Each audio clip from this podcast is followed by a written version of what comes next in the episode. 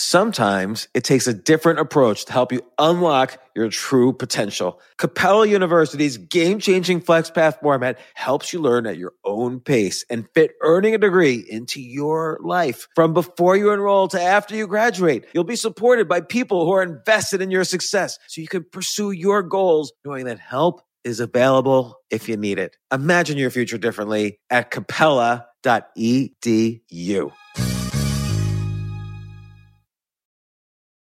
legends are true. Overwhelming power! The sauce of destiny. Yes!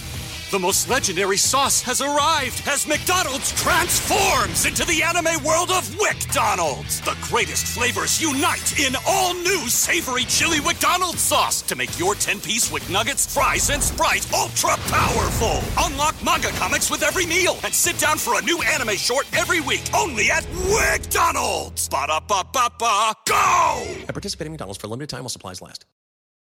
This isn't your average business podcast, and he's not your average host. This is the James Altucher Show. Today on the James Altucher Show. Our species has never been united globally against one threat.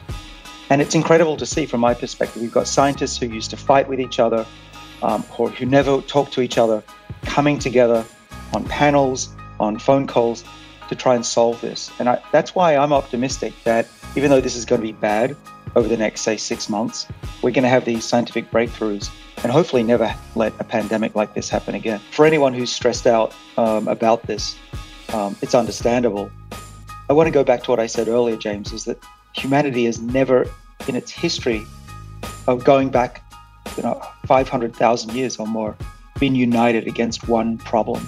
And when we do that, uh, we solve everything. Uh, so we can conquer this.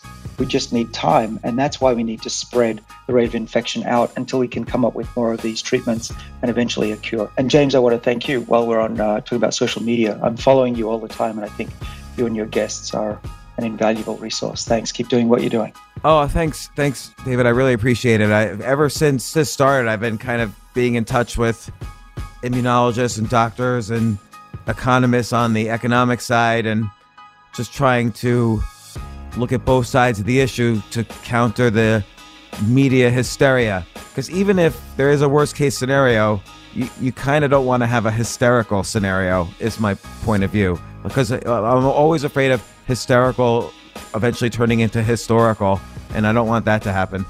Well, exactly. Well, there's no reason to panic uh, as long as we just do what we're all being told to do. It's one of those times where uh, obeying orders is, is a good thing for everybody. So I hope that everyone listening, and if you have friends, family who are not uh, staying home, or if they can, uh, please, please encourage them to do so. It, it is out there, it's on surfaces, it's in public places, it's on elevator buttons. It's not the end of the world uh, yet. I don't think that that's going to be the case. And it will have an end. But the question is, how long are we going to have this around? And I think that it could be around for longer than people think.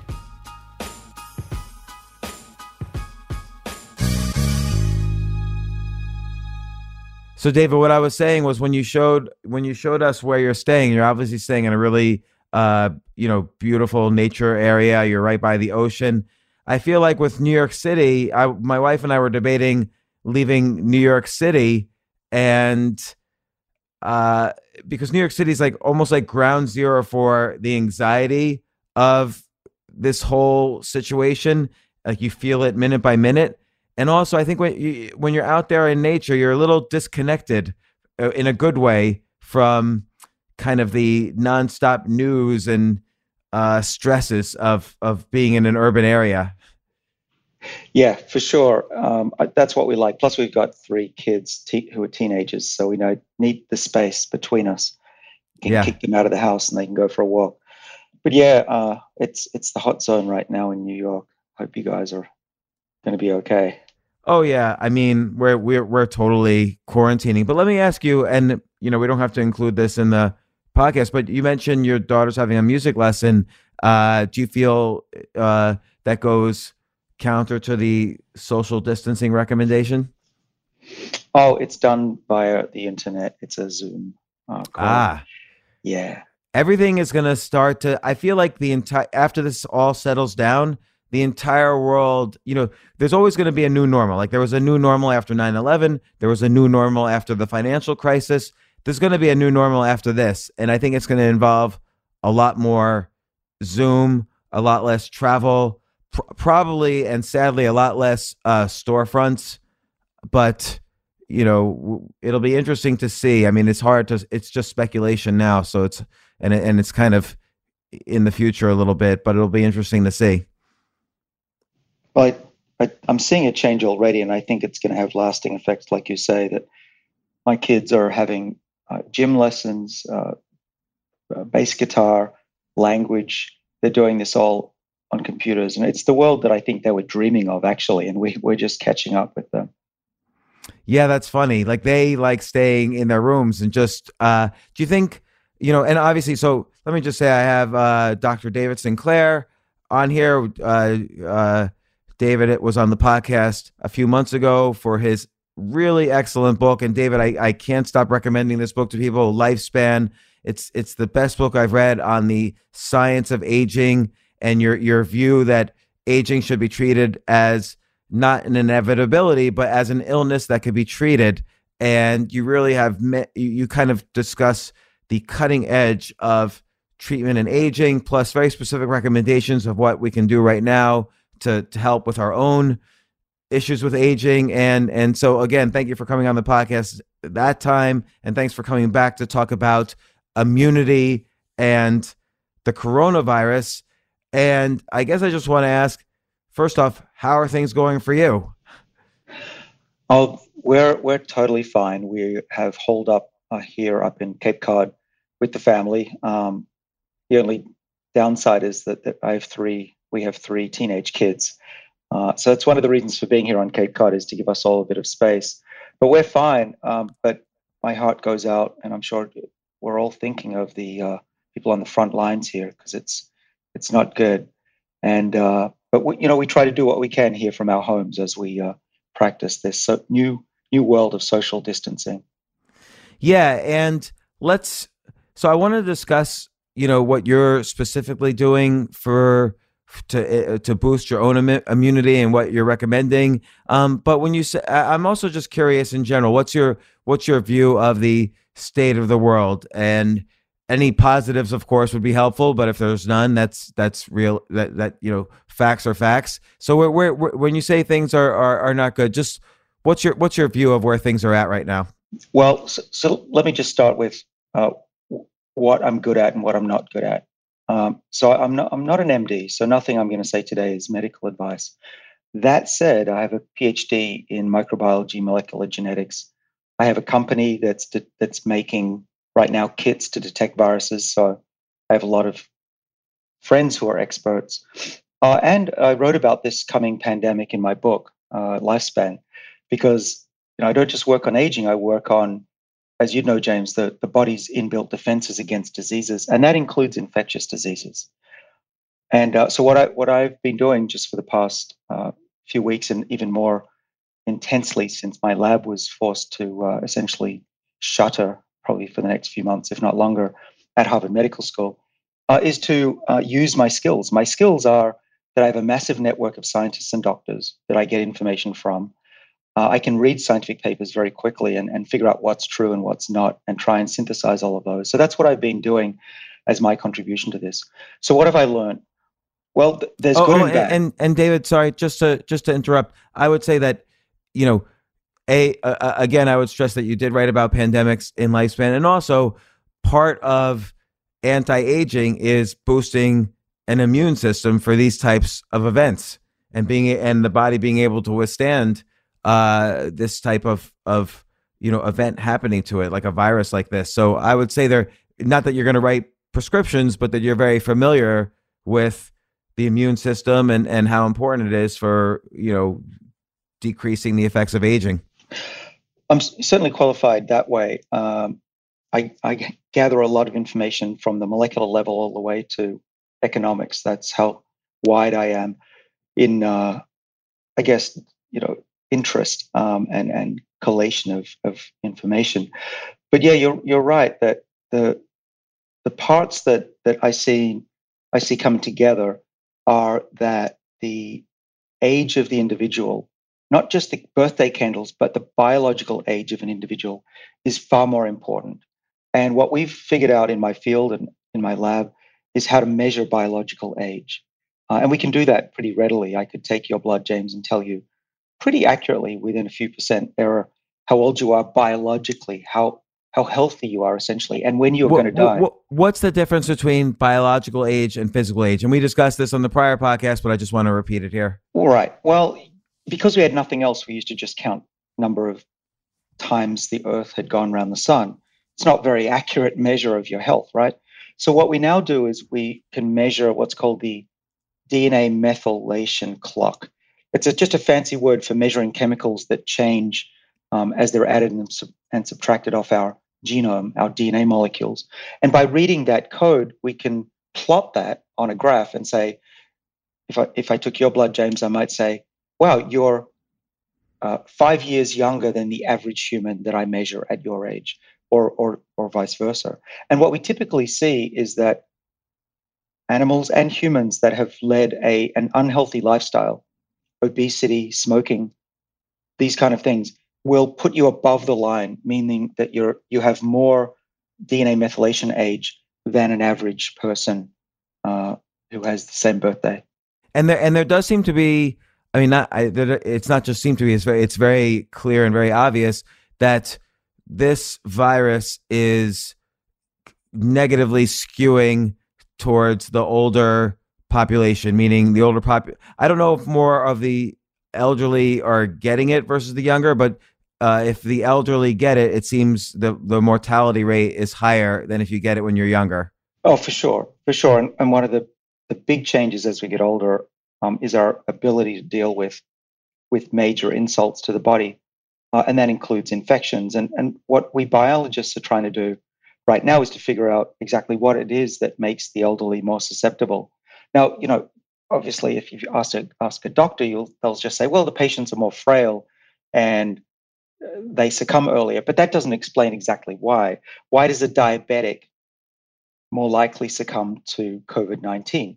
We don't know that. And I've been pouring through data uh, and I've been talking about this on social media that there are some clues actually to what happens during aging that makes us more susceptible. I'll get into that, James, but I haven't answered your main question, which was what's is there any good news? And there is some good news. The good news is that, as far as I can tell, in human history, and I'd be curious, James, if you know of any exception, our species has never been united globally against one threat.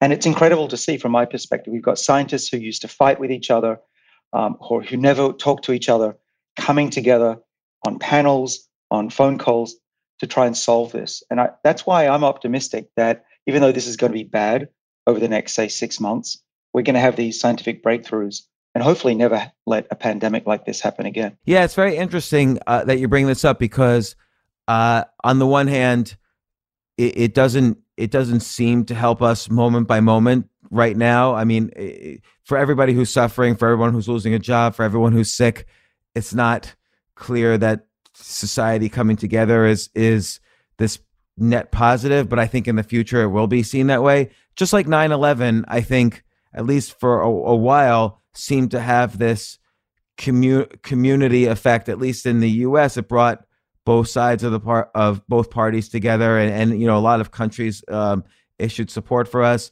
I think the financial crisis, while it did affect the globe, it wasn't the same sort of thing. It was just so focused around money and and fear. But this is a real, uh, very real world catastrophe that that is in one way or the other affecting every single person on the planet. I mean, every country essentially has cases now of this. And so, yeah, I've never seen anything like this. I do think there's dangers of an us versus two possible us versus thems out of this, which is, you know, people, you know, there could be people pointing the finger at China and saying, they did this to me. I lost my job because they did this. So I'm I'm a little nervous about that. And I also see uh, a little bit of, and th- this is kind of uh, a continuing of the discussion that was happening in the election, but there's a little bit of rich versus poor. uh, uh, uh, you know, I see that kind of argument happening, and I hope that doesn't continue. But but in general, I I do think you're right because now you see, you know, people in 19 different countries are working on vaccines and cures. You have people all over the, pl- you know, you have you have leaders of every country talking to each other. I mean, even today there was news that Trump offered help to uh, the leader of North Korea, and you know, who knows how many of these discussions are for PR purposes and how much is real, but that does seem to be good news. Yeah, well, what I've been amazed by is the the generosity of the Chinese scientists. Uh, we've got a new world where nations are sharing their science very rapidly within weeks, if not days. And China's been extremely generous with a lot of their data. They're very transparent, which was not a given that this would be true. Uh, and of course, they're, they're sharing as much equipment as they can. A lot of our test kits that we have in the US uh, and equipment on the way is coming from China. So anyone who is listening or knows somebody who's you know, got some xenophobia, remind them that the Chinese couldn't be more helpful right now. And I've been sharing a, a really massive doc- document that they put together over there from their hospitals about their experience and what they've learned that we've that they didn't have to share with us, but they are sharing freely. David, let me ask you about this because, and we sort of veered into this, but when I ever, whenever I mention data from China, an, an inevitable response is, "Oh, why are you believing the data from China?" And so, so for instance, right now there's something like 3,200 or 3,300 reported deaths from China. Uh, there's also uh, obviously there was a day uh, a, a, day or two ago where there were no new reported cases in uh, Wuhan, and everyone says, "Oh, don't believe the data from China." And and the the spectrum of you know possible theories that people have or conspiracy theories is that there's up to 8 million deaths in China from coronavirus. And so I'll I'll ask you the way people are asking me what what what data do you feel confident in and and why? And you know there's this rumor that you know 8 million cell phones are are no longer active on the Chinese phone network and that's how they're coming up with it eh, you know some people are coming up with 8 million possible deaths. I don't want to spread false news or conspiracy theories but i'm constantly being asked this because i tend to believe the data in china simply because at this point the us is there like we're talking to them you know, Apple has reopened their stores. I, I doubt these things would be happening if there's 8 million deaths.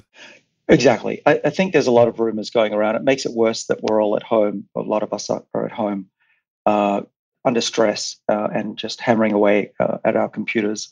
Uh, I don't believe those stories at all. Um, I think that mostly what, what we should be doing is listening to experts, listening to scientists, uh, and those are the, these are times when we shouldn't be focusing on hearsay.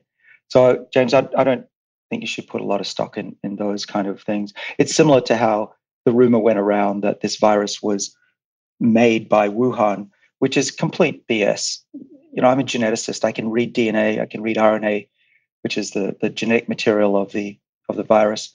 This is a naturally occurring um, sub life form uh, this is not man-made. It would have fingerprints all over it, and I don't see any. Yeah, no, I I agree with you, and um, I think uh, I'm I'm gonna look for the link that shows that a lot of test kits are coming from China, and I'm I'm interested in that document that you're sharing from from China because that's that's good uh, good examples of why we should start believing believing China, and so so okay so.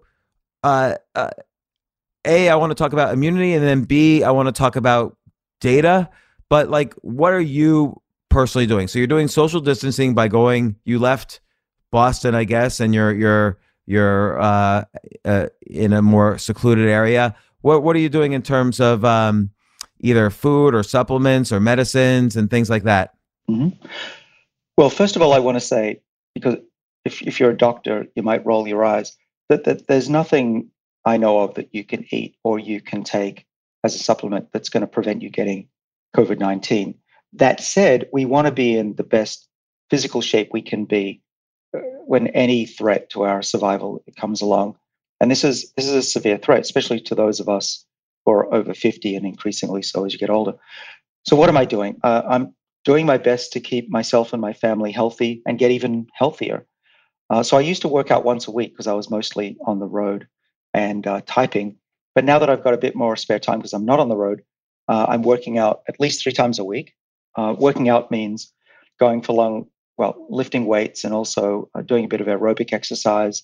High intensity interval training is good. If you're stuck in an apartment or a house that's a little different, of course, uh, here at Cape Cod, I can go for long walks, which is is is very is a blessing. Uh, but I think anything that gets your heart rate up and gets your lungs moving, even doing star jumps in your house is going to help. You want your lungs to be in tip top condition because one way to die from COVID 19, or at least make your life very uncomfortable, uh, is not to have enough lung function. So get, get the red blood cells um, up in number and uh, get your blood, your circulation going. And actually, what you can do, if even if you you know, hold your breath a little bit sometimes. That's one thing that nobody else seems to be mentioning, or doing exercise or both. Your body will be tricked into making more blood vessels around the lungs, around your muscles, within your muscles. Is, and, is that true about holding your breath? Like if you hold your breath, your your your body makes more red blood cells around the lungs. That's my understanding. It's actually based on some science, which is that um, I haven't seen people hold their breath during a workout, but I have seen people uh, use a tourniquet to lower the amount of blood supply in a muscle. And when you do weights under those conditions, you build stronger muscles and, and the muscles uh, have more endurance afterwards. So, you know, to, to be fair, good question, James. I, I don't know of proof that that's true. Uh, I mean, you could try the tourniquet method or look it up on the internet, but that was what I was thinking may actually help. Okay. And then in terms of, um, like, for instance, since our podcast on uh, anti aging, I've been taking uh N NMN Nancy Mary Nancy on on you know it was mentioned in your book and resveratrol and and you know uh, you also you also mentioned metformin. I haven't been taking metformin, but I was curious what you thought of uh, berberine uh, as a as a replacement for metformin. Yep. Uh, well, so berberine is is considered, and I use air quotes right now, poor man's uh, metformin. And and what people mean by that when they say it is that metformin is a prescription medicine uh, for type 2 diabetics to bring your blood sugar levels down um, and what's called HbA1c, which is glycated hemoglobin, a measure of sugar in your bloodstream. Uh, berberine, we've studied it in the lab, so I can speak with some authority on this, uh, at least in mice. It does seem to work very similar to metformin. It, it increases the number and activity of mitochondria uh, and does improve overall metabolic health. Uh, we've also I've also looked at clinical studies, which at least there are at least a couple that I've seen that uh, are done well, and so I do believe that berberine may have uh, effects. You do need to take high doses. Uh, I could look this up, but it, I, by memory, I think you have to take about a gram or more for it to actually lower your blood sugar levels, if that's your goal. And and, and in terms of like uh, boosting immune system, NMN and these other things, uh, uh, is there anything like? Does it work for kind of, if not preventative, at least kind of keeps you strong in in the advent you might get? Well, actually, is it preventative? Things like NMN and boosting the immune system with these uh, drugs or supplements? Uh, well, so we don't know yet. There's been very little work done actually on these longevity pathways that we work on and immunity. Part of the reason that it's difficult um, in defense of my field and my lab is we typically work with mice, and those mice are, in, are held in germ free environments. Um, but what can I say? I can say that resveratrol is inhibitory of many different viruses, including SARS and MERS. That's in the dish, not it hasn't been tested in people yet. Uh, and quercetin, which is a related molecule to resveratrol, also seems to inhibit um, relatives of of the uh, COVID two virus. What's quercetin? Is that like is that a drug or how do you spell that? Um, Q U E R C E T I N, quercetin. Um, you find it in apples and, and onions, but in such small amounts, you, you typically would have to take it as a supplement if it's going to have any physiological effect. But it's a, a if you if you look at its structure, which is you know those ball and stick structures, it look it overlays with resveratrol, and we showed in 2003 that quercetin or quercetin and resveratrol both activate the SIRT1 defensive enzyme. SIRT1 is one of these longevity genes that you can read about in my book. These enzymes, there are seven in the body, and they respond to fasting and exercise, and they make the body more robust. Uh, it, it basically, these are the defense forces of the body. Now, whether or not it helps to take NMN and resveratrol or quercetin for immunity, we, we literally don't know. So I'm not going to encourage it. I don't think there's any major harm in taking it. Um, though I will give one caveat, James, because I'm a scientist and it's important everyone has information to decide on their own. Uh, a study of resveratrol in mice showed that it upregulated the ACE2 receptor. Why is that important? Because the ACE2 protein, um, actually, it's an enzyme, is in the lungs, in the heart, and that is how the virus, COVID, uh, uh, coronavirus number two, en- gains entry into cells. So that was in mice. We're not mice, of course, but just in an abundance of caution, um, if you're being exposed on the front lines to people who have infection, um, if it was me, I probably wouldn't be taking resveratrol just to be sure. So, so here, oh, oh, go ahead. Oh well, so what are you, what are you personally taking? Well, I'm still on my daily regimen, which is on page 304 of Lifespan. It's uh, a gram of resveratrol with uh, probiotic yogurt that I get from a company called Bravo. No connection to me. Hmm. um, and then uh, then I, I, take NMN, typically 750 milligrams or a gram, depending on how tired I feel and how much boost I need. I get a caffeine-like effect from it.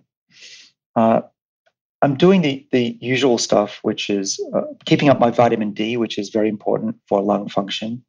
Uh, and Rhonda Patrick, uh, who's a a former aging researcher now, um, I guess a, a health care pundit slash expert, uh, talks about this. So check her out. And is, Um, vit- is vitamin D? Uh, now, obviously, you get it from being in the sun, but uh, do supplements work in terms of getting vitamin D? Like, if if someone takes supplements for a week, will and their blood is tested, will they have more vitamin D in them? I can tell you from personal experience, absolutely yes. Uh, it's the way I keep my vitamin D levels in what is called the optimal range. And how Um, much vitamin D do you take? Uh, I'd have to check the bottle. I think it is 2,000 units a day. Um, the Okay. the way I know this, James, is that, and this this is a, a, a disclosure I need to make. Uh, I'm scientific advisor, chief scientific advisor of, of a company called InsideTracker, um, and I've made a small investment in that company about 12, 13 years ago. Um, and they do blood testing, and so I've been on the front lines of this company. And 13 years ago, it was crazy. It was considered crazy by many to have blood tests to optimize your body. Now it's considered, especially by athletes, as something you you would do normally.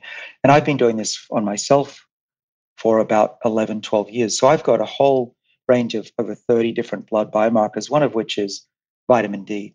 And so whenever my vitamin D levels were dropping low, and they do typically in winter for most people, I was able to bring that back up. But my point is, it's kind of a segue into saying, unless you measure yourself, you don't know what's working or hurting you. And often when people say, well, David, you're taking all these things, how do you know it's working? It could just be placebo. Uh, True. But unlike most people, I'm monitoring myself and I can see things change in my blood, and blood doesn't lie. Well, so this is interesting. This is related to what we were talking about earlier about biological age versus physical age. Do you think if we were to, like right now, everybody's mapping uh, the mortality rate onto different age groups? So, okay, ages zero to 19 look like this, 20 to 35 look like this, and so on. And, and, and again, we see uh, in the elderly, the mortality rate is much higher. Do you think if we were to do the same kind of correlation on biological age, it would even be a stronger correlation towards people who have higher biological age have a higher mortality rate. Yeah, uh, that's that's actually the case. And That so, like, so like someone who's forty who might have a biological age of like sixty-five because of underlying conditions or whatever, or or lack of vitamin D or lack of vitamin C or whatever it is you're measuring, you know, it might clean more even more cleanly fit this theory. Yeah, that's that's the case. Uh, so InsideTracker has their own biological age estimate based on uh, those blood biomarkers, but even that's not as accurate as these new clocks, the DNA methylation clocks I mentioned earlier. Those are very accurate. They can tell you within a year of when you're going to die if you don't change your lifestyle. Really, and it's and that's pretty accurate. Like, can you use that? It almost seems like you can use that to uh, uh, figure out when insurance companies are making incorrect incorrect assumptions about lifespans. Well, I, I believe that insurance companies already are uh, working on this and starting to team up with people who measure these clocks. Now, of course, you know I need to caveat this. It doesn't mean you're going to die on that date. You could get hit by a bus. You could get unsuspected cancer, but you know it's the point is that it's highly, highly accurate, and this is the best predictor of your longevity. Um, but the reason that I like the clock, even though it could be scary if you get a number that says you're older, is that we've learned that aging, the rate of aging, and this clock is malleable, and you can do things to actually change that date. And so your your biological age is not your destiny. That's very important. And if you wait too long till you're in your 80s, it's we think, and from studying animals, we think it's too late to largely change that trajectory. The longer you wait, the harder it is. So, so okay, so you're doing the NMN, you're doing the resveratrol, quercetin, uh, uh, probiotic yogurt, vitamin D. What else? Yeah, the exercise.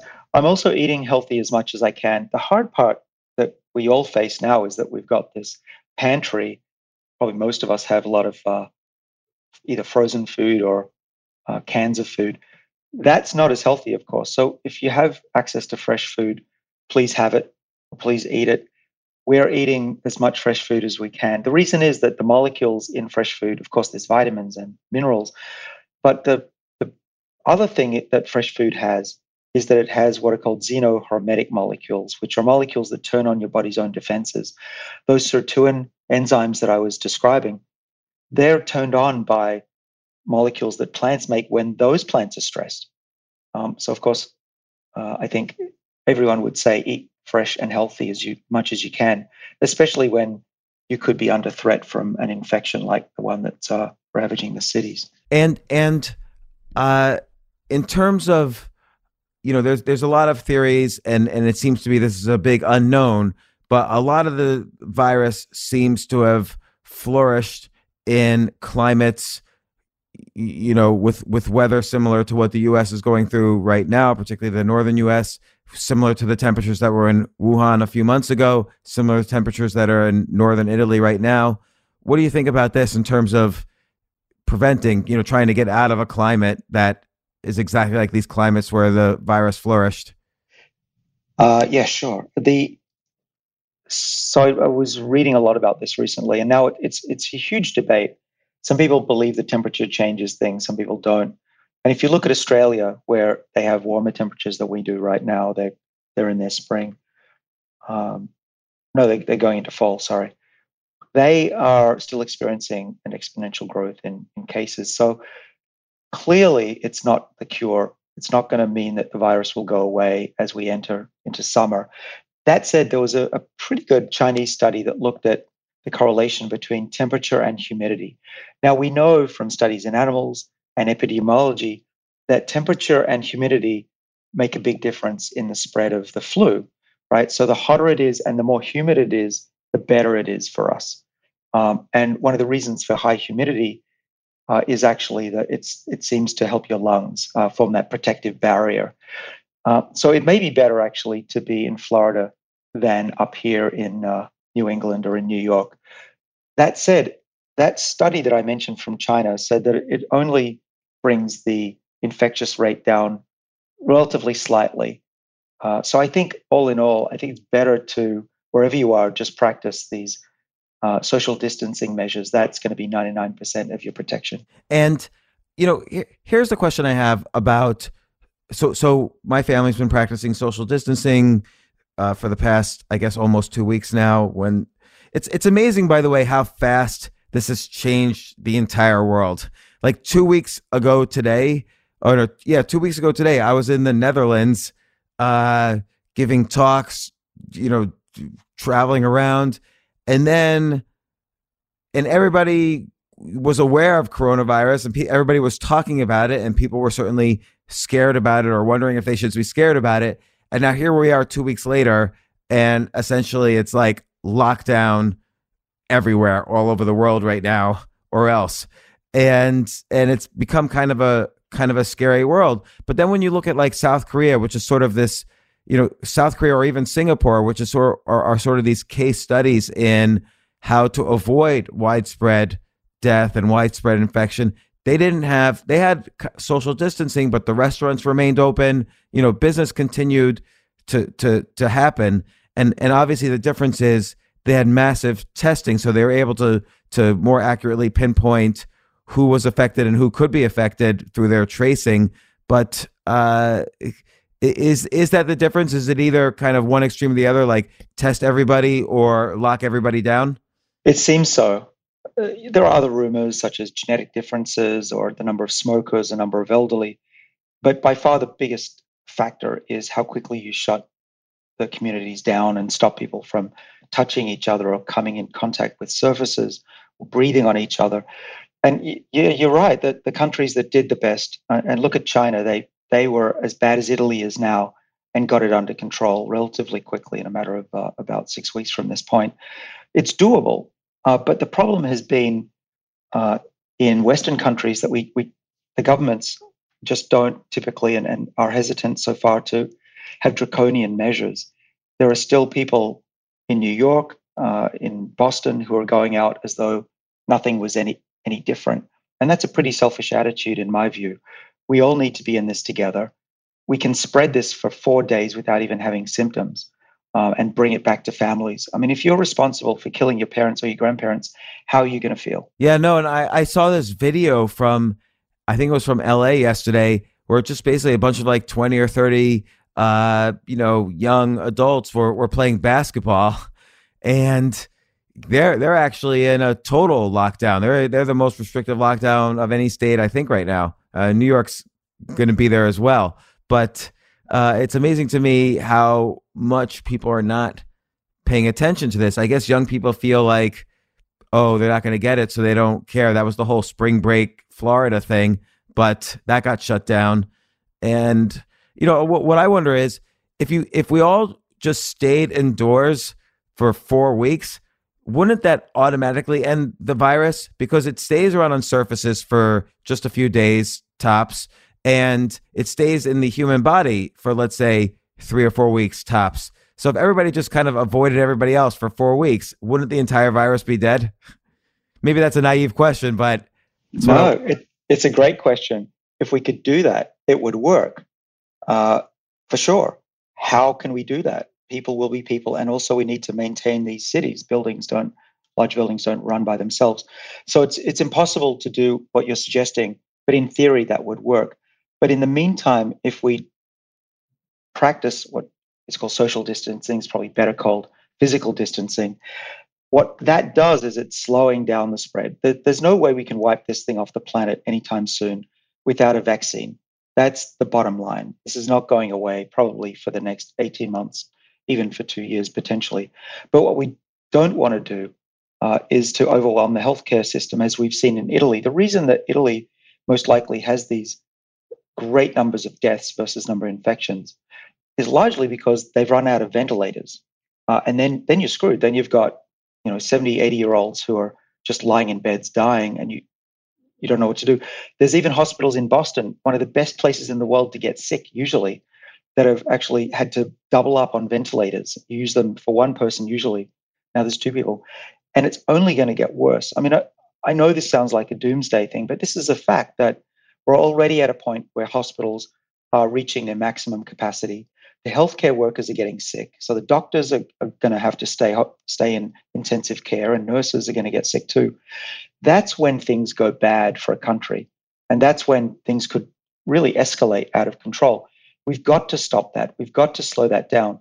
What that does, though, is it, it means that the period that the virus is that's going to be around is going to be for longer, and but hopefully we can extend it out long enough that we get a vaccine or at least a treatment that prevents these um, the high fight, high uh, rate of fatality. But please, anyone who's listening, who's young and thinks I'm Superman or Superwoman, uh, if you don't stay indoors, you're still going to spread it, um, and it's it's just as bad as you saying I don't give a damn, as the older generation saying I don't give a damn about climate change. Right.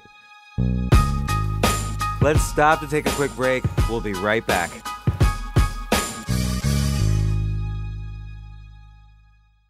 Yes, it's totally true. Airbnb has changed my life. If anything, they have made my life so much better. Like I used to live in Airbnbs. I, I lived in over 100 or 200 different Airbnbs over a three year period.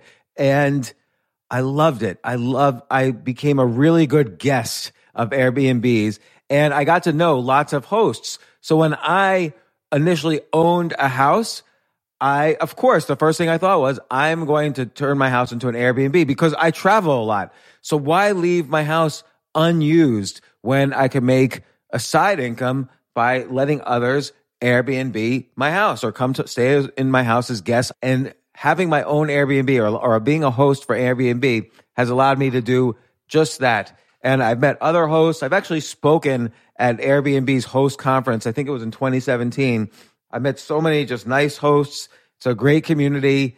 And I love, you know, turning my own home into an Airbnb. Like I'm traveling to Austin next month. My home's going to be an Airbnb while I'm away, and I'll stay in an Airbnb. I'd rather stay in like a three story house Airbnb than in one tiny hotel room in, in the middle of Austin during South by Southwest. So listen, while you're away, your home could be an Airbnb. Many people host on Airbnb, but there are people who are just letting their house sit empty, who've never thought about it or didn't realize their space could be an Airbnb. Hosting can easily fit into your lifestyle and is a great way to earn some extra money. So if you have a home, but you're not always at home, then you have an Airbnb. Your home might be worth more than you think. Find out how much at airbnb.com slash host.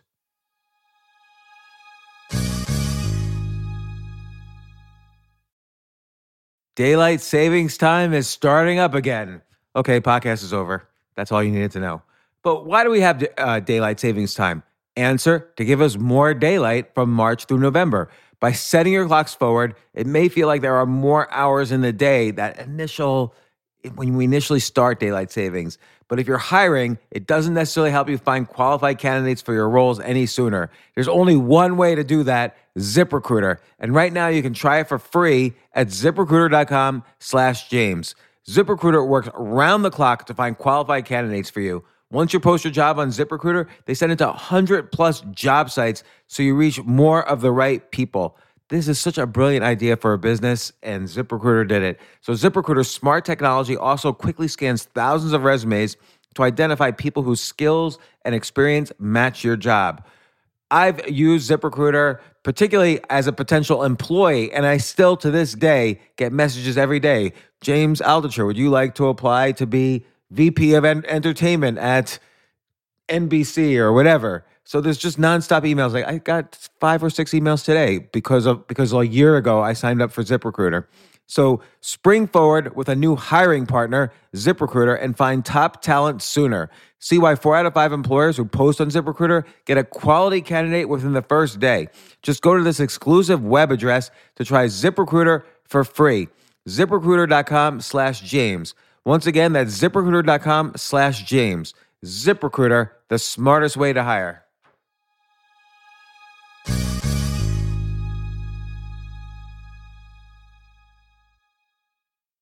Hey, listen, men's health is important. Men act all cocky and like they don't need anything. But the reality is, as you get older, there's some things you need. And it often feels like we're too busy to take care of our health problems. Like, I'd rather do anything than go to the doctor or the dentist or the pharmacy or whatever. But now you don't have to waste your time if you use HIMS. HIMS, H I M S, HIMS is changing men's healthcare by providing simple and convenient access to science backed treatments for erectile dysfunction, hair loss, weight loss, and more. The entire process is 100% online, so you get a new routine of improving your overall health faster. Jay, you listening to all this? Yes, I definitely gonna use HIMS from now Not on. that you need it. You're you're young and healthy. James, I'm 35. You, you're getting there. You might you might need it. Who knows? But if prescribed, your medication ships directly to you for free and indiscreet packaging. No insurance is needed. You can manage your plan on the HIMS app. track progress, and learn more about your conditions and how to treat them from leading medical experts. Start your free online visit today at hims.com slash James. Can you imagine that? There's a whole section just with my name on it. Hims.com slash James. That's how I how much I am representative of the kind of person who needs Hims. That's H-I-M-S dot com slash James for your personalized treatment options. Hims.com slash James. Prescriptions require an online consultation with a healthcare provider who will determine if appropriate. Restrictions apply. See hims.com slash James for details and important safety information. Subscription required. Price varies based on product and subscription plan.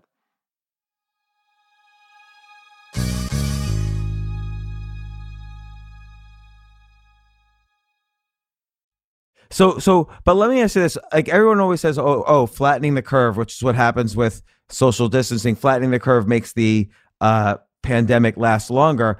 What? Why is that? Because again, if if if most of us avoid getting it, and then we all, and then the cases decline to zero, like they have in, uh, you know, Wuhan or South Korea, uh, and then we start going to work. Why would we all of a sudden start getting it again? Right. Well, very few people are projecting beyond a few months, but but let me do that at the risk of being wrong. Um, I'm I'm fine with being wrong. We cannot stay under lockdown, uh, or we're going to be, you know, crushed as as as a, as a country, or or as a planet. Uh, fortunately, so China, because they were able to lock everything down for a short time, have sl- slowly gone back to some semblance of a quote unquote normal life. But it's it's let's make no mistake, life is not going back to normal anytime soon. Even in China, they're not all just partying anymore. They have to keep practicing social distancing. And I'm seeing images out of Asia, uh, I think some from China, where just to enter a large building, you need to be pre screened for temperature. So it's going to be like post 9 11, where we have to go back to work just to keep the world running, this country running but there'll be still a, a, relatively low level of coronavirus going around. The only way this thing gets extinguished is either a vaccine comes, which some people say is still 18 months away. I hope it's not. And I think that it may be sooner if the Chinese um, current trials will succeed. But that that slow burn in our communities could could spike again if we don't continue to be uh, careful. And you know, it, it could come back to China as well this isn't going away off the planet until at least a third, possibly 75% of us have contracted the disease or have been vaccinated. So, so okay, there's, so there's a lot of different. Um, this could spawn off several different directions of questions. But the first is, what about the idea that maybe the pandemic, or, or you know, just like SARS, sort of just drifted away. Sometimes these pandemics just end. So there was like the the Asian flu in 1957 had a, a three month period and then it just ended and then there was a second wave about six months later. But uh, you know isn't there a normal lifespan to these pandemics? There, there definitely is uh, and so sars and mers they killed themselves because they were so uh, so fatal uh, and the symptoms were so strong. One of the big problems with this disease is it's got a, a double whammy. It is fatal especially to older populations but also it's got a slow burn. So you can be infectious for four uh, days or more without being terribly sick. And that's what makes it so dangerous. Now, I, I was optimistic that it may be able to kill itself the way flu and these other diseases had. And one of the reasons that these viruses end up killing themselves or dying out is that they're they're always mutating, and these mutations actually hurt the virus. And actually, if you ever want to be uh, a little bit disturbed, you can go to nextstrain.org, nextstrain.org, and they're doing a fantastic um, job of tracking the various mutations and variants, we call them, the strains that are going across the world in real time. And it turns out the variants that we have in the US are have a few mutations different than the ones in Korea. What that tells us is that the virus is mutating and hopefully, and in most, in most cases with these RNA viruses, they mutate themselves to death. And I'm hopeful that that's what's going to happen. Worst case scenario, though, is that it's going to mutate and become even more lethal. And that's why I'm closely tracking the mutations and what they're potentially going to do to the pathology of this virus. And what But are you seeing so far in the in the direction Uh, that it's going? Um, nothing of main concern.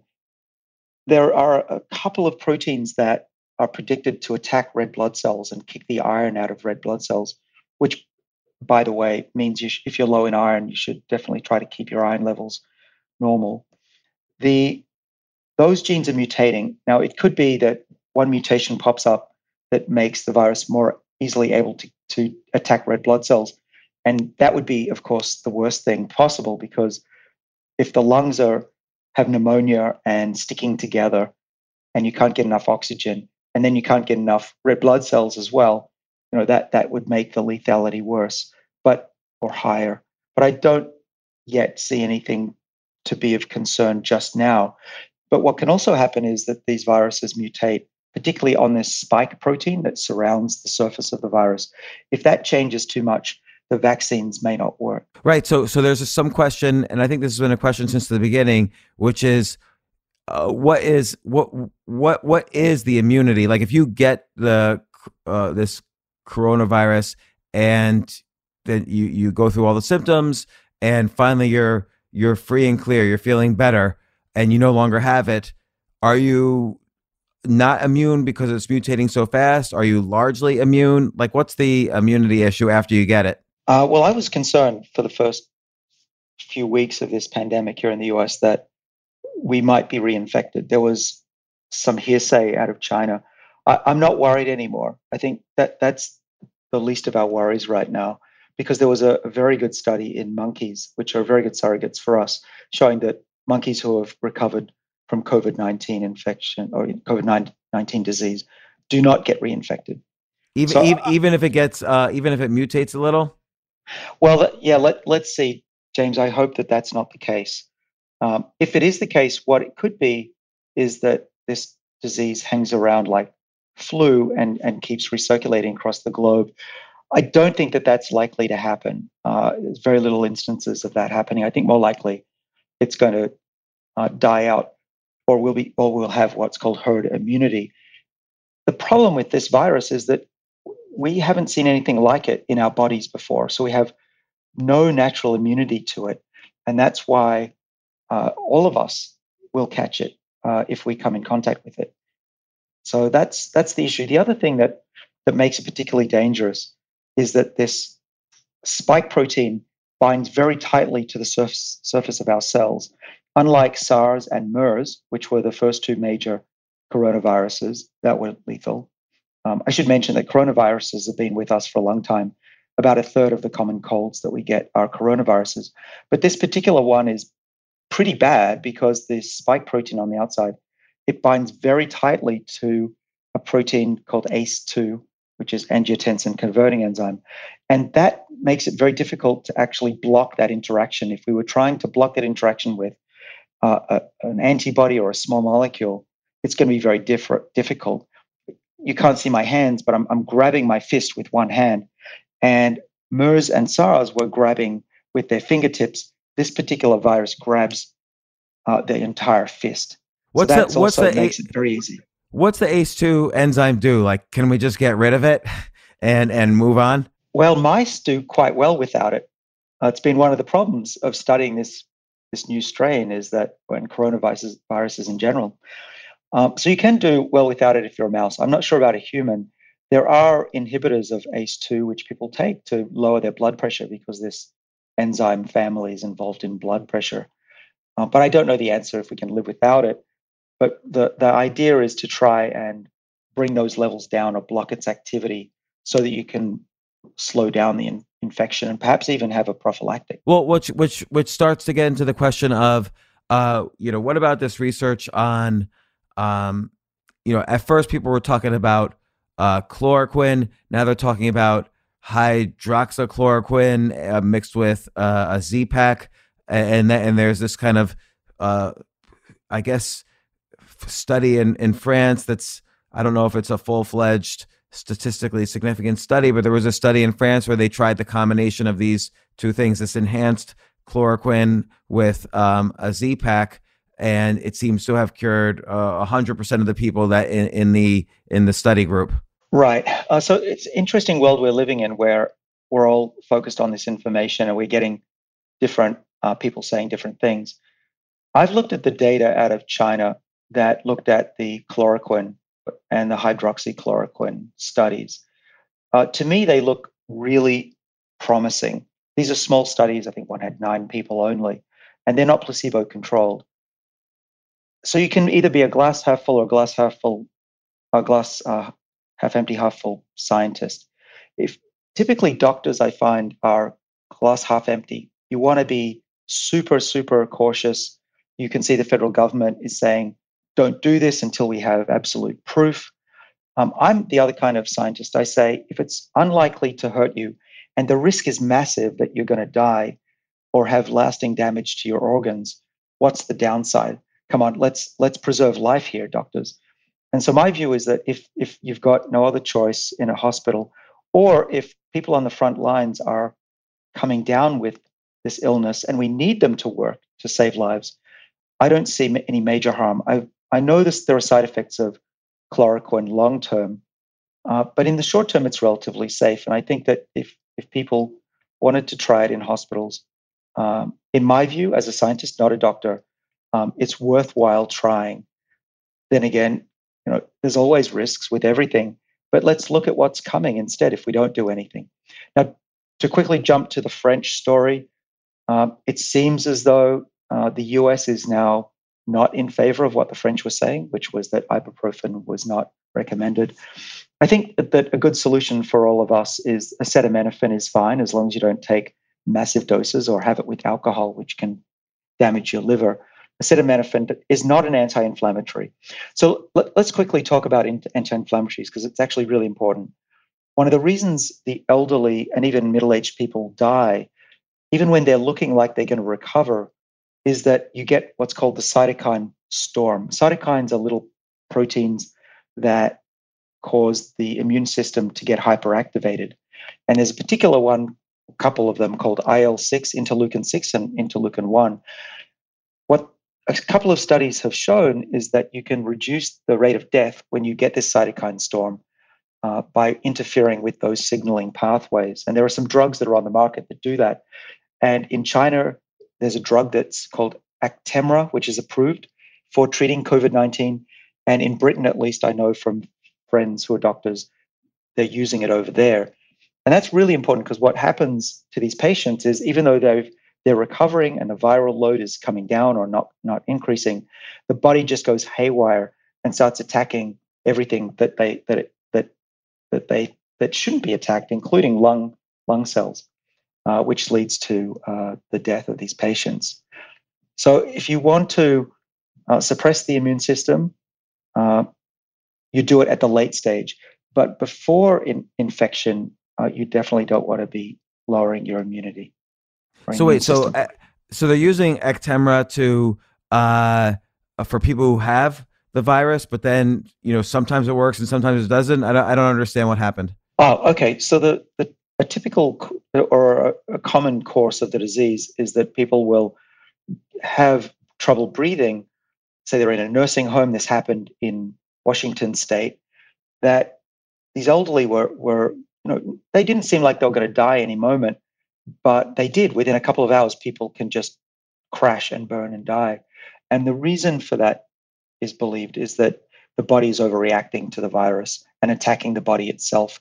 And so the drug that's now uh, recommended in China, or at least approved and being used in at least UK, is this Actemra, which slows down the body's uh, auto attack uh, of its own cells.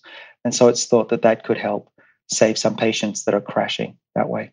So now we're seeing Actemra, we're seeing chloroquine, and uh, I guess I don't know the difference between chloroquine and high. I don't know how to say hydroxyquin or whatever. Uh, but why aren't we? You know, like Bayer uh, just donated three million tablets of chloroquine for for medical use for this. Why aren't we just like actively giving this to everybody who's in in an ICU bed right now? Or why isn't everybody just taking this for preventative? Uh, well, there are short supplies. I don't think you can even get it in the US easily, um, especially if you're not sick yet. Uh, CVS, I'm told, is is is no longer it's no longer available. In the in the hospitals, they're they're making sure that they save it for emergencies. I is my understanding, and in both Germany and Australia, the government has stopped the sale of, of chloroquine and hydroxychloroquine, which is also known as plaque nil, like plaque on your teeth nil. Uh, so why aren't people using it? Well, I think it's short supply. It's got to be reserved for those critically ill patients. Um, I don't actually know if it's being used on the front lines. If anybody does, you know, please uh, let us know. I mean, But I uh, think the, two- the problem. sorry, but two days ago, like Bayer announced they were going to donate uh, chloroquine to the U.S. Uh, three million tablets to the U.S. Great, great. I think it's it it it should be used, you know. But then again, we've got um, folks from the CDC saying it's not proven to work yet, uh, and so it's hard to know what to do. But as I said, my opinion as a PhD and a scientist is, if you've got you know no other mechanism to help these patients, it's worth a shot. But I think you're right that it makes sense to give it prophylactically to the people who we need to ambulance and uh, workers and uh, the nurses and the doctors. And I put that actually, I tweeted that and I asked for people's opinion. Um, it makes sense, but I think the problem is it's in it's in short supply. But you know what? If Bayer donates that much, it's a cheap, relatively safe drug. That's what I would do if I was the head of a state or or in the, you know as head of the CDC. I would say that uh, hospitals should consider this. Yeah, now there's a actually there's a news story from yesterday. Novartis, M- Mylan, and Teva to supply tens of millions of chloroquine tablets. So Great. who who knows? Maybe this is. Uh, I mean, what I'm looking at for is I see the worst case scenario and I'm trying to understand it. I mean, I, I've always kind of thought that these pandemics have a, a lifespan, a beginning, a middle, an end, like like we saw in China, like we've seen in South Korea, and you're sort of suggesting that that might not be the case. Uh, uh, I mean, what what are the odds that that's not the case in your mind? Well, it'll definitely have an end. I, I would say that 2022 is going to be a, an incredibly good year for us, similar to 1918 versus the Roaring Twenties, or the aftermath of World War II, where production in two years was back to pre-war levels. So it's not the end of the world uh, yet. I don't think that that's going to be the case, and it will have an end. But the question is, how long are we going to have this around? And I think that it could be around for longer than people think. So you're I've saying got- you're saying like there could be second, third, fourth waves, but it'll have maybe a short term end at some point.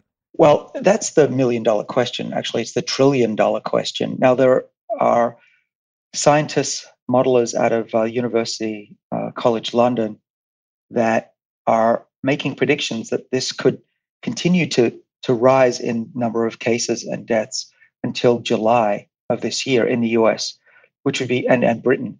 That would be particularly scary, right? Because we're seeing a doubling of cases now in the US. No, so actually, doubling of deaths in the US every three days. If you do the numbers, that's that's a lot of people who are going to die uh, by July. I hope that that's not true. I hope that what we're doing now, in term of in terms of staying home and stopping school, is going to work. But it, we're not doing the same as what China and South Korea did or Singapore. So we cannot expect the same results.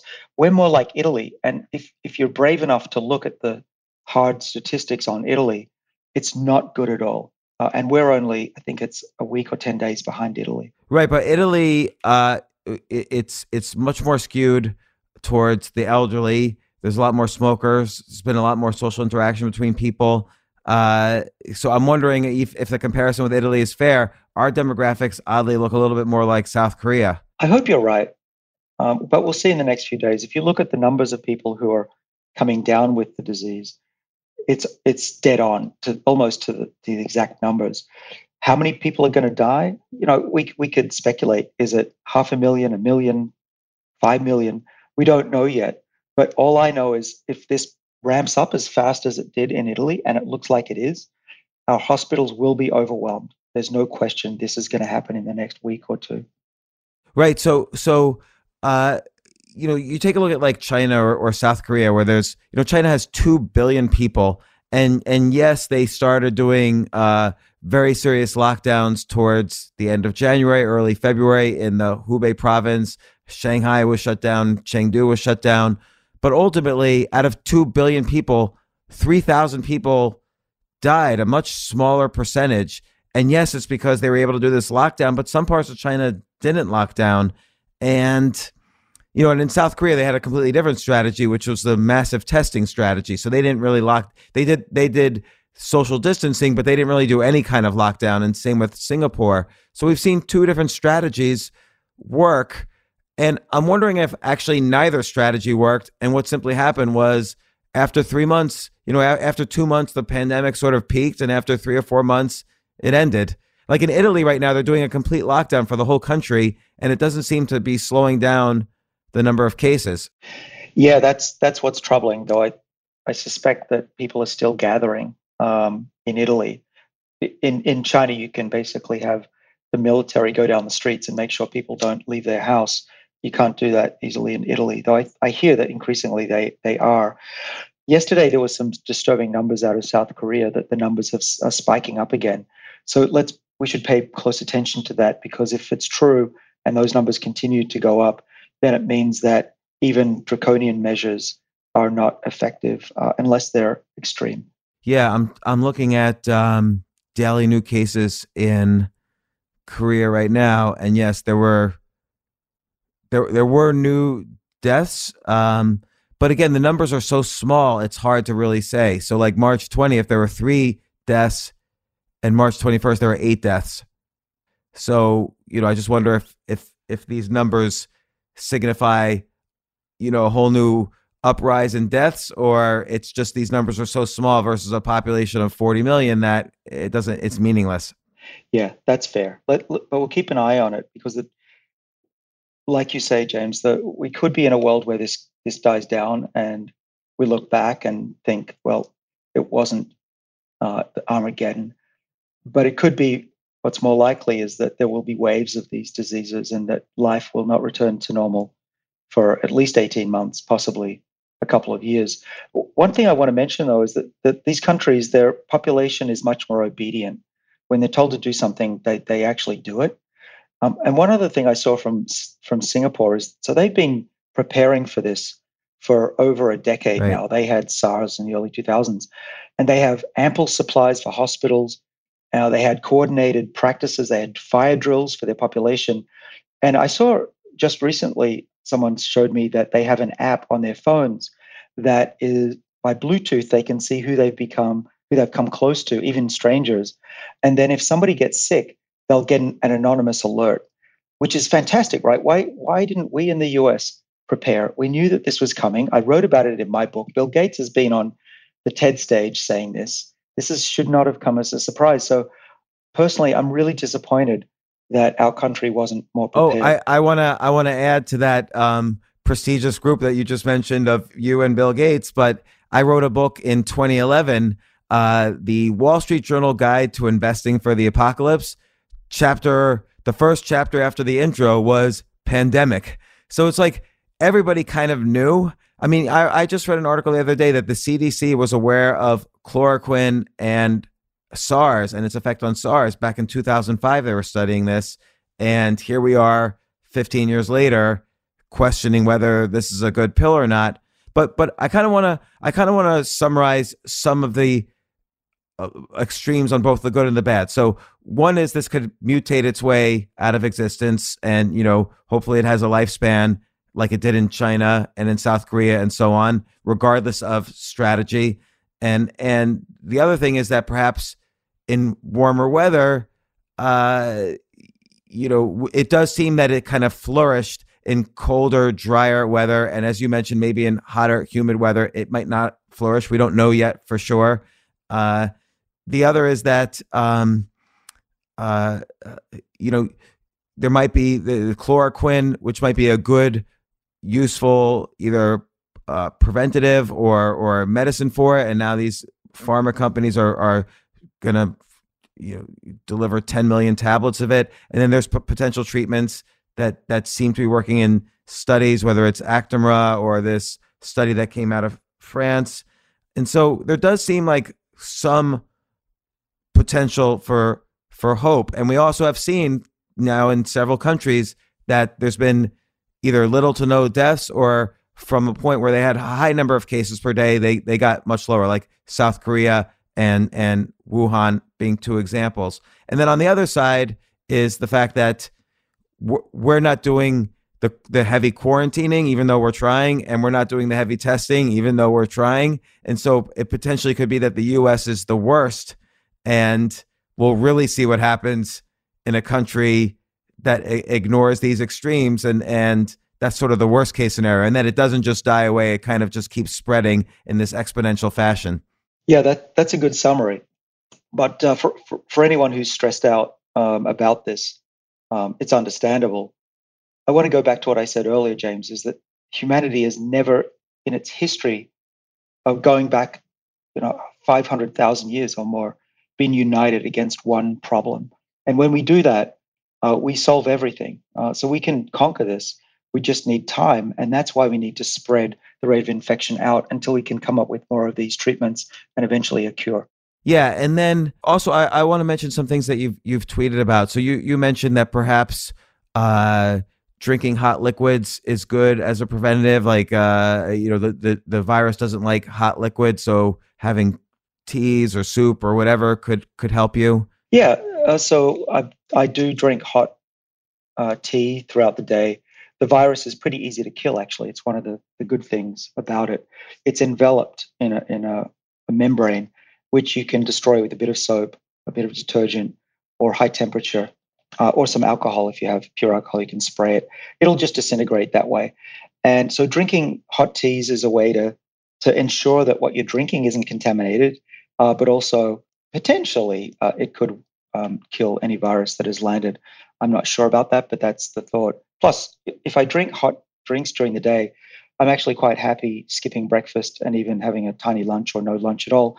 And as we talked about before, James, intermittent fasting or restricted time feeding is actually helpful to boost the body's defenses against uh, long-term diseases, chronic diseases, and I think as well as infections like what may be becoming for us. Now, if you were if you were to predict, and I know I know, again, you're a scientist, so you can't fully predict. So so maybe maybe I can throw up a scenario that you could give me some odds of.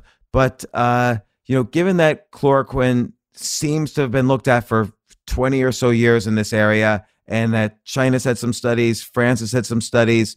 Uh, apparently, 10 million tablets or more are being donated to the U.S. Also, given the fact that we've seen in other countries, regardless of their strategy, they we've seen ultimately, at least in this wave, a decline in cases. It it seems like there's a reasonable chance we could beat this, particularly since even though the U.S. isn't fully complying in the way that, let's say, Wuhan did uh, on social distancing. When I walked out, when I see you know video of Times Square right now, it's empty. So on a weekend, in New York City. Times Square is empty. So there's some degree of social distance, and every restaurant and store is closed down in New York, California, and many other states.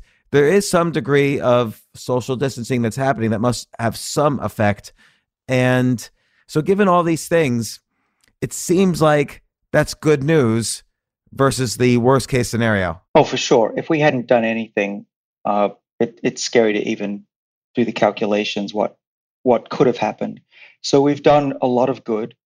Uh, is it enough to prevent the hospitals getting overwhelmed, which is really the question here? Um, I'm not sure. We're, we're at capacity now in major cities. So we're on a very fine line. And that's why every day I look at the numbers and I have experts send me graphs to see whether the rate of increase is still going up exponentially or if it's starting to taper off, which would be the first good sign. Uh, there is some good news out of Lombardy just today, though it could be noise in the data, uh, looks like the rate of increase uh, is not as high as the day before. If that continues, then Lombardy and Italy may have peaked, and that bodes well for us because they're a model for what's going to happen here. And uh, uh, so, okay, so what you know, finally, what what data do you look at? Uh, because it's not it's not really helpful to look at the number of new cases because as testing strategies change, that's going to affect the number of new cases. But I, I don't know. I'm just. Uh, what data would you look at on a daily basis to kind of see what's happening? Well, it's it's all a little bit fuzzy, like you say, because it's dependent on the number of kits that they have available, and the death rate depends on uh, a number of different factors that may be different between countries. Um, I'm looking at the same kind of numbers that everyone else is looking at, which is number of deaths, number of new cases per day, uh, cases uh, over deaths. These numbers are good. What uh, I'm also looking at, which others may not be, is uh, the careful modeling of epidemiolo- epidemiology. That uh, UCL group that I mentioned in London are the world's experts in this, so I pay attention to what they say. And then also there are, there's an interesting uh, mode of gathering data. So Dr. Peter Attia, A-T-T-I-A, is conducting social media surveys and using back calculations. Uh, he thinks that he'll be able to calculate more accurately the spread of the virus around the, the US. So I've been retweeting his surveys about in various cities and across the country how many of us know someone who has COVID 19. And put, putting all of that together, if you synthesize all of that, you get some sense for what's happening in the US and across the planet. But of course, it's not perfect for the reasons you stated earlier. Yeah, and also uh, testing hasn't been perfect. Like, so I I posed a similar question that Peter posed, and I got hundreds of responses. And a lot of people think they know somebody or think that they themselves either have it or had it, but zero of these, or maybe one out of the hundreds, said they were tested uh, positive for it. And even then, it's kind of always unclear. Yeah, it, it's a mess. The number of people who have it is probably 20 up to 50 times more than the, the number of diagnoses at this point. I've unwittingly become a, a distributor for, for equipment and, and COVID uh, coronavirus 2 tests. So, what I can tell you in that position is that the US, many companies and hospitals are desperate. They are running low, uh, almost out of these tests. They're rationing them.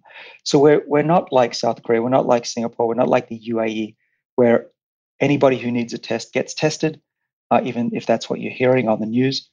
We are way short on tests. Now, we are building up supplies. In fact, China is sending um, millions of tests to the US right now. You know, thank China again for that.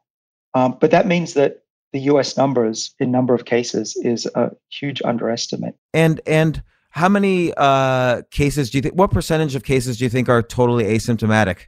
So we'll never test them, and we don't really know. But that actually is has a big effect on the mortality rate. Yeah, I don't know those numbers, those hard numbers. I'm aware that some people, uh, particularly very young kids, don't have a lot of symptoms, but I just don't know what percent have zero symptoms. I think more likely people have a scratchy sore sore throat and a, a hacking dry cough.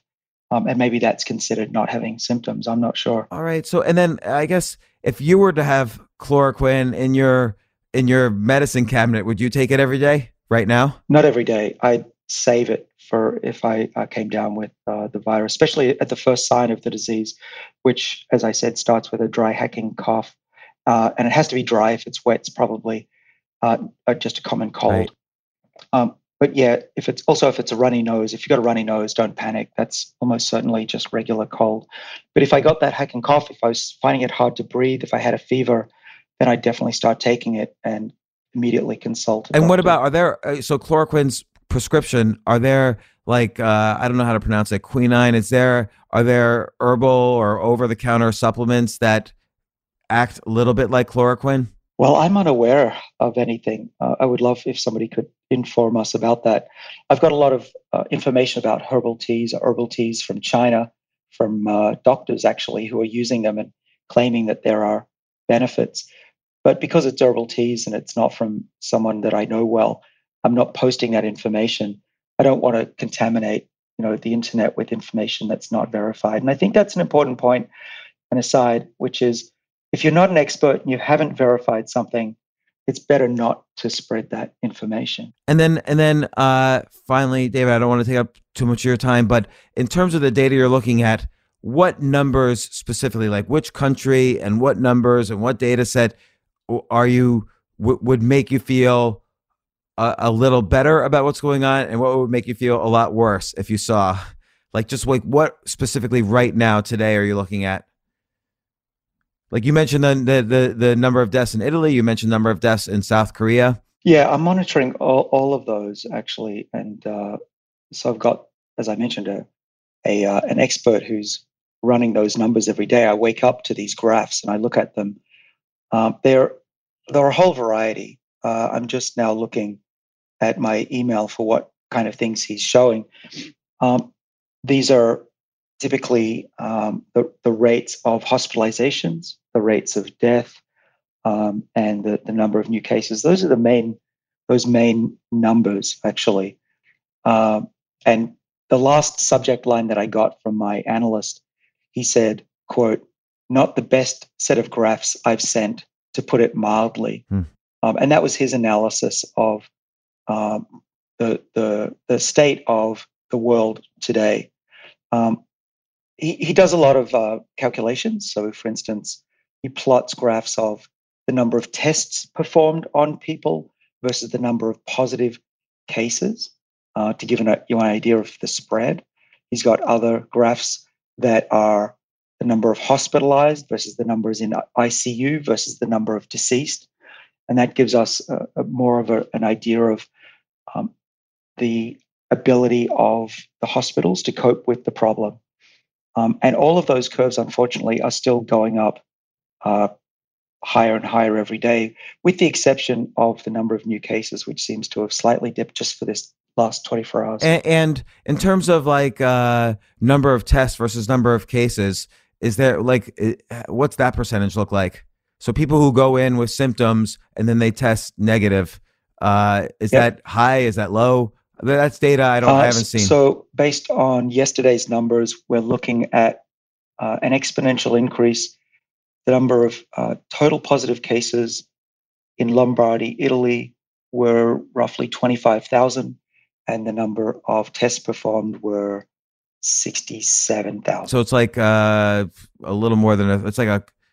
Uh, it's like a little more than a third are uh, are are coming up. If if you have symptoms that seem like this and you get tested, it's, it's like forty percent get it. Right, but it could also mean that only people who have severe symptoms are being tested too. Right.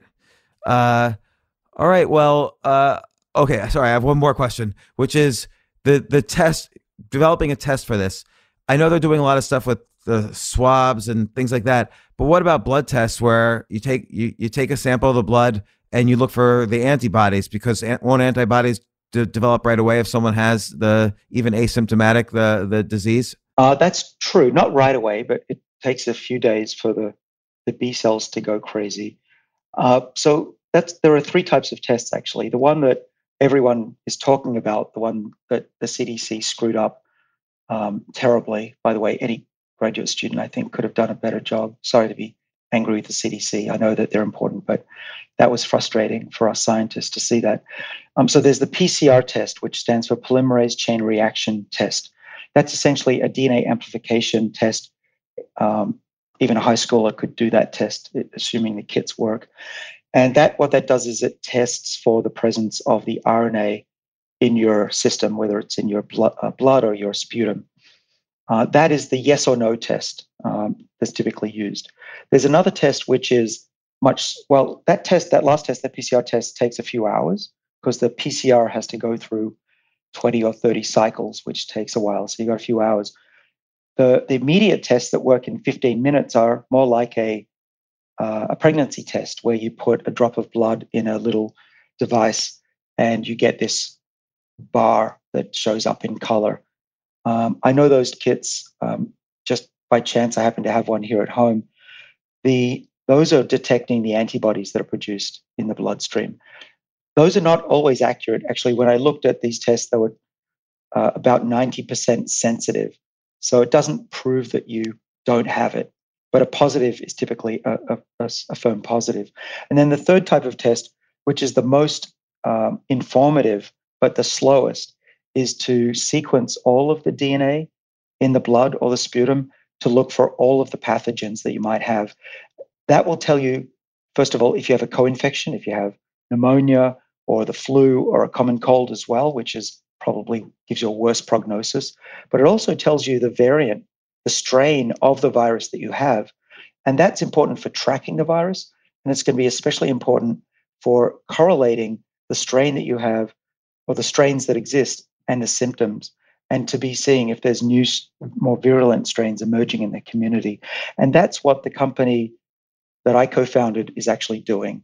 Um, another disclosure I, I, started a company that detects these things. It's called ArcBio, it's in Cambridge, Massachusetts.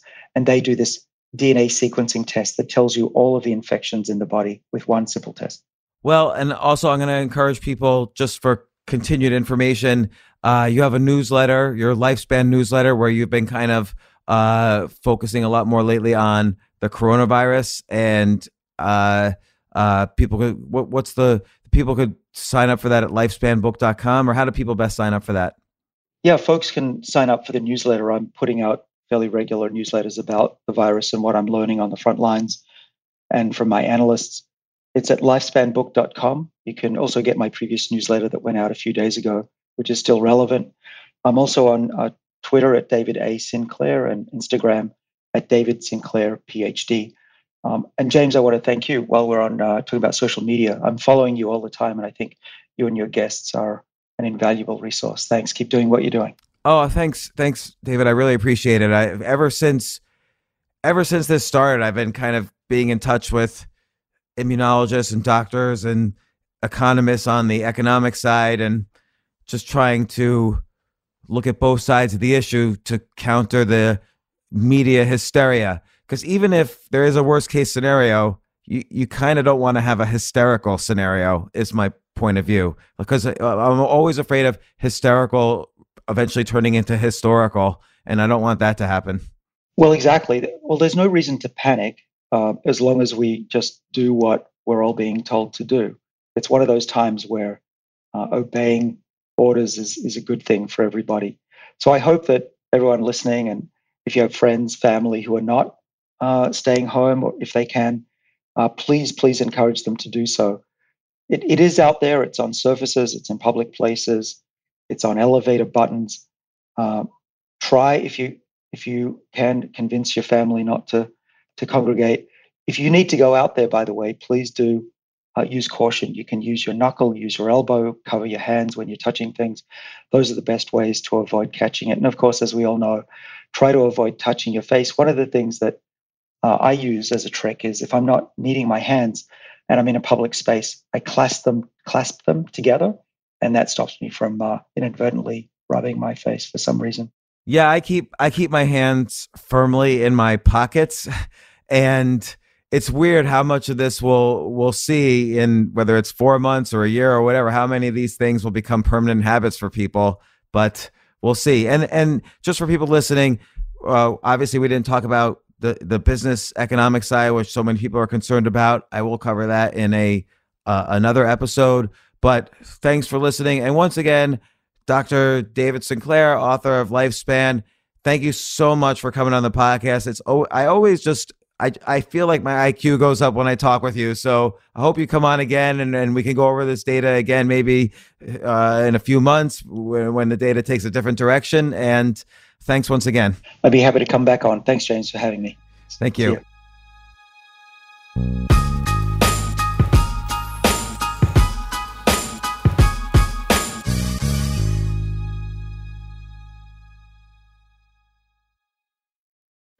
Are true. Overwhelming power! The sauce of destiny. Yes!